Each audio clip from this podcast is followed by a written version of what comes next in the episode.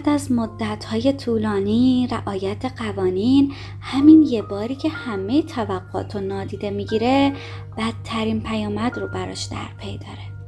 اون یاد می‌گیره که گاهی پیش پا افتاده ترین اتفاقی ترین و حتی مسحک ترین انتخاب های ما نامتناسب ترین نتایج را در پی دارن. من برای حقیقت این جمله اشک ریختم. زندگی خیلی ناعادلانه است و برای عواقبی که مارکوس به اون دچار شد. کتاب خشم رو کنار قطع زمینی که از اوج شکوفایی بوته های یاس به رنگ زرد در اومده بود به پایان رسوندم. بوته های یاس پشت حیاتمون رو پوشونده بودن جایی که قبلا آشفت بازاری از برگای خشک و بوته های خار بود.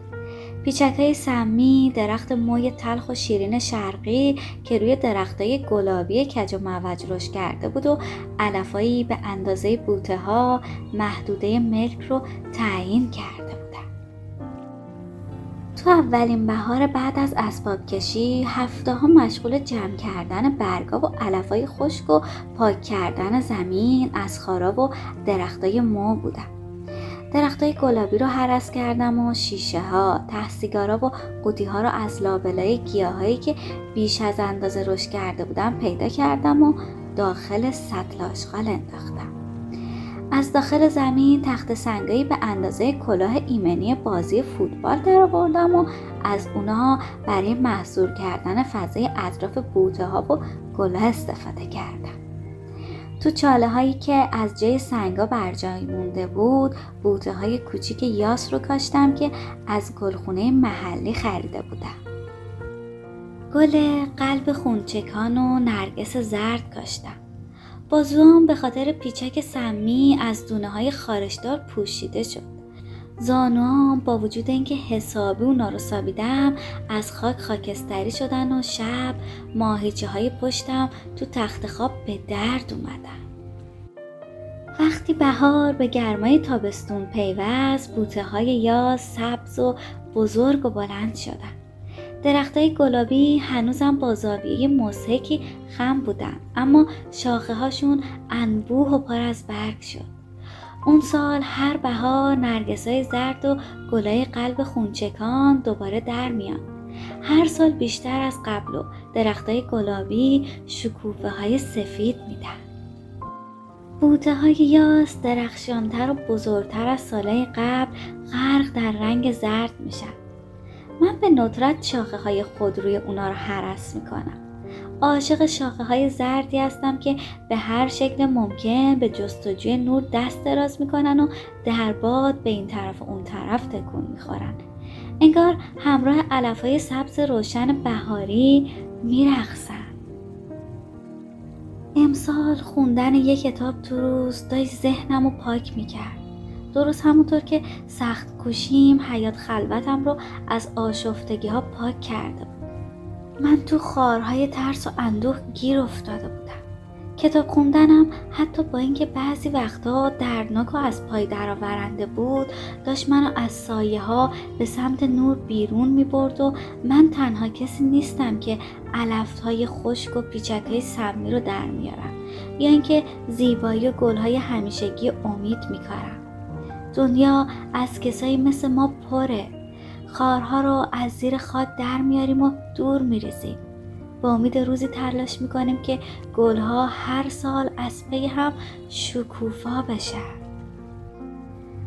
در پایان کتاب زنبور کوچک سارا و زنبور کوچک تو ساحلی در نیجریه هستن. زنبور کوچک تو آفتاب به خواب میره و خواب می‌بینه. در سرتاسر سر کشورم سفر کردم و به همه جور قصه گوش سپردم. همه آنها غمانگیز نبودند. قصه های زیبای زیادی شنیدم. در آنها حراس بود بله اما شادی هم بود. رویاهای کشور من با رویاهای کشور شما تفاوتی ندارد آنها به وسعت قلب انسان هستند.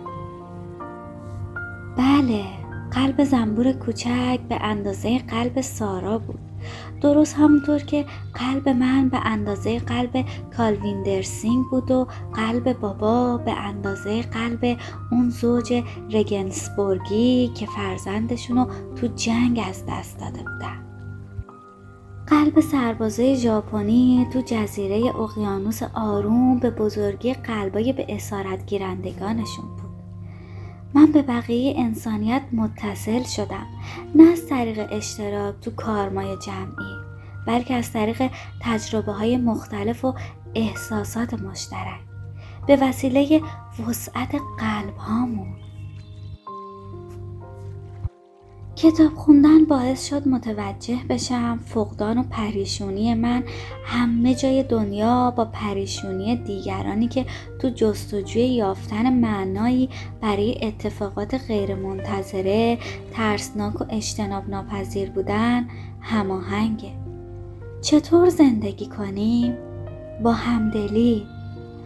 چون در سهم شدن در سنگینی اون حراس و پریشونی انزبا و اندو تونستم بار دیگه خودم رو سبک کنم.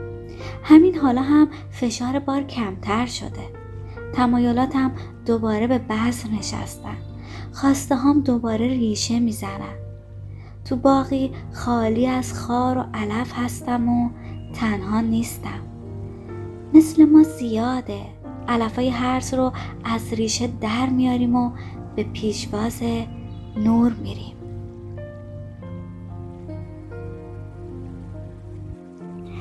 بچه ها چقدر این قسمت قشنگ بود.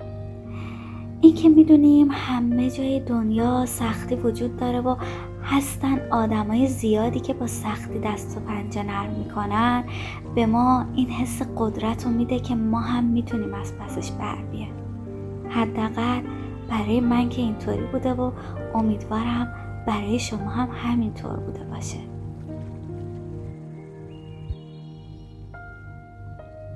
مرد خوابهای من. باز همان بحث قدیمی. مرگ شیرین است. ما را از حراس مردن فارغ می کند آیا این تسلی بخش نیست؟ نه. مغلطه است.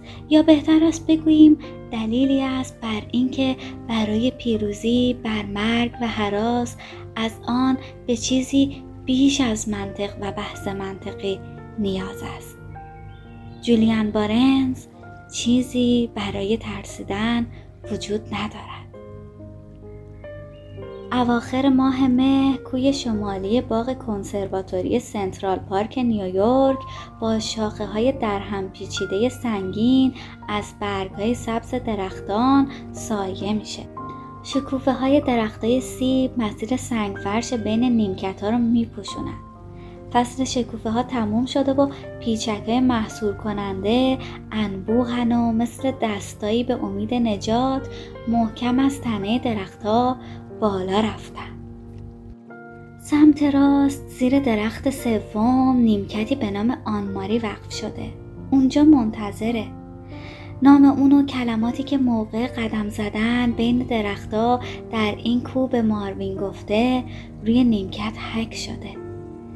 وقتی چنین زیبایی هایی در این دنیا هست چه کسی ممکن است کارش به ناامیدی بکشد؟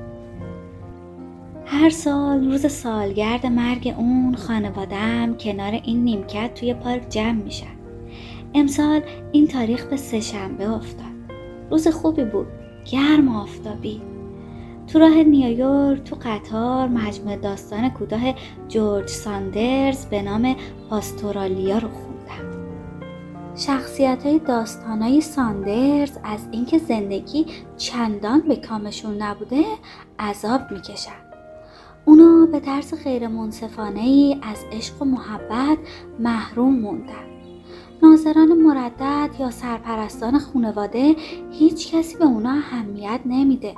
اما شخصیت های ساندرز طاقت میارن. اطمینان دارن که بالاخره زندگی به کامشون خواهد شد. اونا حس خوشبینی توجیه ناپذیر و ستودنی دارن. یکی از شخصیت های داستان کوتاه بلوط دریایی پیش از دریافت جایزه که از گرفتنش مطمئن بود از دنیا میره و برای همین به شکل جسدی متلاشی شده برای مطالبه حقش از اون دنیا برمیگرده. اون به شدت خشمگینه و نمی‌خواد بیشتر از این تحمل کنه. بعضی از مردم همه چیز دارند ولی من هیچ چیزی ندارم. آخر چرا؟ چرا اینطور شد؟ با اینکه مرده همچنان دست و پا می‌زنه این قصه است یا امکان داره؟ من همیشه به احتمال وجود نوعی موجودیت بعد از مرگ امیدوار بودم وقتی عنوان کتاب خاطرات جولیان بارنز چیزی برای ترسیدن وجود ندارد رو در مورد کشمکش های خود اون با مرگ خوندم ترس از مرگ به نظرم حراستی واقعی اومد. این نیستی که با مرگ میاد از بچگی منو میترسون وقتی دوازده ساله بودم چنان خواب واضحی دیدم که هنوزم تمام جزئیات اونو به یاد میارم. تو خونه هستم. روی برآمدگی درگاه بین گاراژ تک ماشینه نیمه تاریک و اتاق مطالعه پر از کتابمون ایستادم. مردی کنار قفسه ها مقابل میز شطرنج بابا ایستاده. اون جایی ایستاده که محل قرار گرفتن صندلی دورچوبی با پشتی سبزه که حالا دیگه سر جاش نیست. مرد با چشای خشبین و لبای نازک و سرشار از نفرت خیره نگام می‌کنه. به سمتم حرکت می‌کنه. با یه دست اسلحه رو به سمت سرم گرفته و با دست دیگه منو نگه میداره تا مانع فرارم بشه. اسلحه رو کنار سرم احساس می‌کنم و می‌دونم مرگ بعد از اون چه خواهد بود تاریکی خلع ابدی پایانی برای همه افکار. پشت سر مرد همه کتابایی قرار داره که هرگز اونا رو نخواهم خوند و روبروم خلای ابدی. بارنز با تبدیل شدن به کافر غمگین با حراسش از نیستی مقابله می‌کنه. من به خدا اعتقاد ندارم اما جایش خالی است. تو این فکره که آیا نمی‌دونه تبدیل شدن از یک فرد کافر به فردی تقریبا مؤمن به خاطر بالا رفتن سن یا اینکه از روی خرد؟ هر چقدر مرگ نزدیکتر میشه زندگی بعد از مرگ بهتر به نظر می‌رسه. نمی‌تونه مدرک علیه زندگی بعد از مرگ پیدا کنه و نه مدرکی دال بر داستان بارنز رو درباره کافری که بعد از مرگ سر از دروازه بهشت در برده و حسابی از این بابت کفریه دوست دارم. خشم کافر دوباره زنده شده را ببین. من یکی از یافتن دروازه های مروارید نشان و ابره بی پایان و چهره دوستان و اقوامی که سالها پیش از دنیا رفتن اصلا کفری نمیشم می‌دونم که در حد دیوونواری آسوده و از هیجان سرخوش میشم.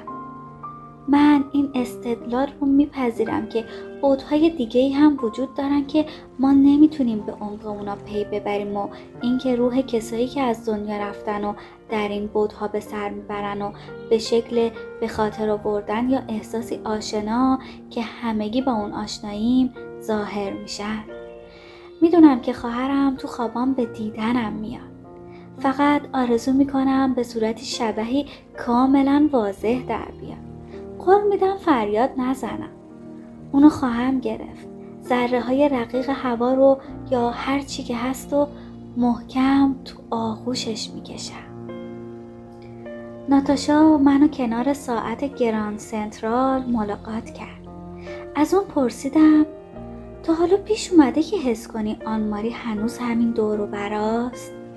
اون سری جواب داد بله البته. و بعد قبل از ادامه دادن لحظه ساکت موند. می‌دونم وقتی دربارش حرف می‌زنیم اینجاست. به سمت باغ کنسرواتوری سنترال پارک قدم زدیم. از دروازه فرفورژه تو خیابون 105 وارد شدیم. به سمت راست پیچیدیم و وارد کوی شمالی درختای سیب شدیم. تقریبا از فصل شکوفه هاشون گذشته بود.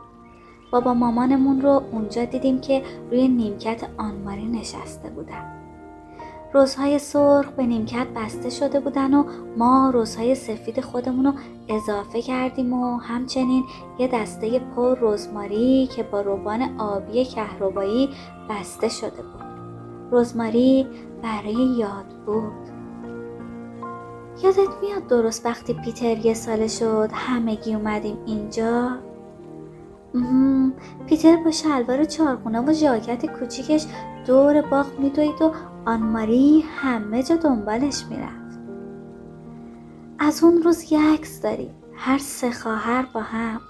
روی نیمکتی شبیه این اما تو کوی جنوبی درختان نشستیم ما تو عکس می درخشیم لبخند می‌زنیم و همدیگر رو با چنان اطمینانی بغل می کنیم که انگار یه دنیا وقت داریم که با هم حرف بزنیم بخندیم و کنار هم باشیم.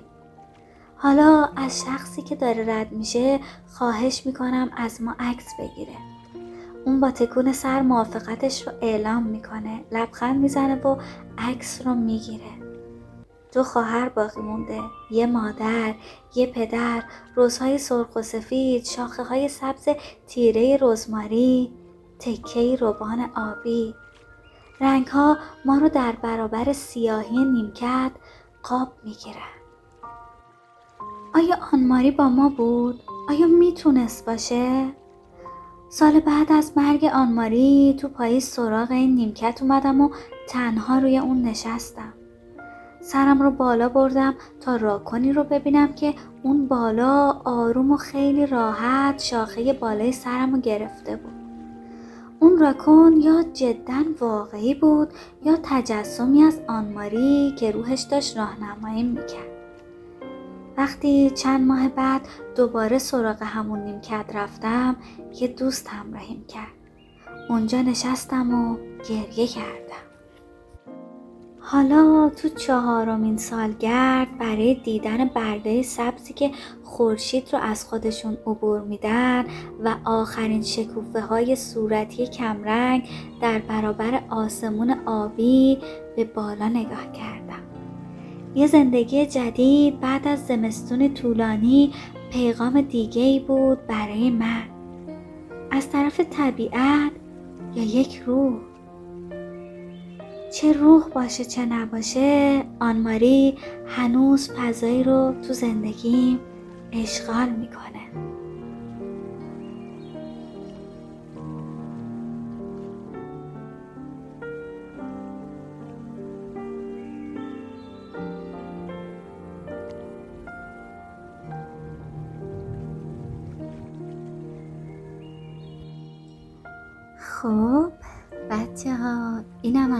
پایان این اپیزود. امیدوارم که از این اپیزود لذت برده باشید. شما تا حالا به زندگی بعد از مرگ فکر کردید؟ راستش من خیلی زیاد فکر می‌کنم. دوست دارم نظر شما رو هم راجع به زندگی بعد از مرگ بدونم. پس بیایم توی کامنت نظرات همدیگر رو هم ببینیم و هم در موردش بحث کنیم. اینکه بدونیم بقیه چه نظری دارن یا با ما مخالف و یا موافقن خیلی جالبه. پس من منتظر کامنت های جذاب شما هستم. خوشحالم که همراهمی لطفا کستاب و تو اپلیکیشن های دیگه هم همراهی کنید. و خیلی ممنونم از همراهیتون.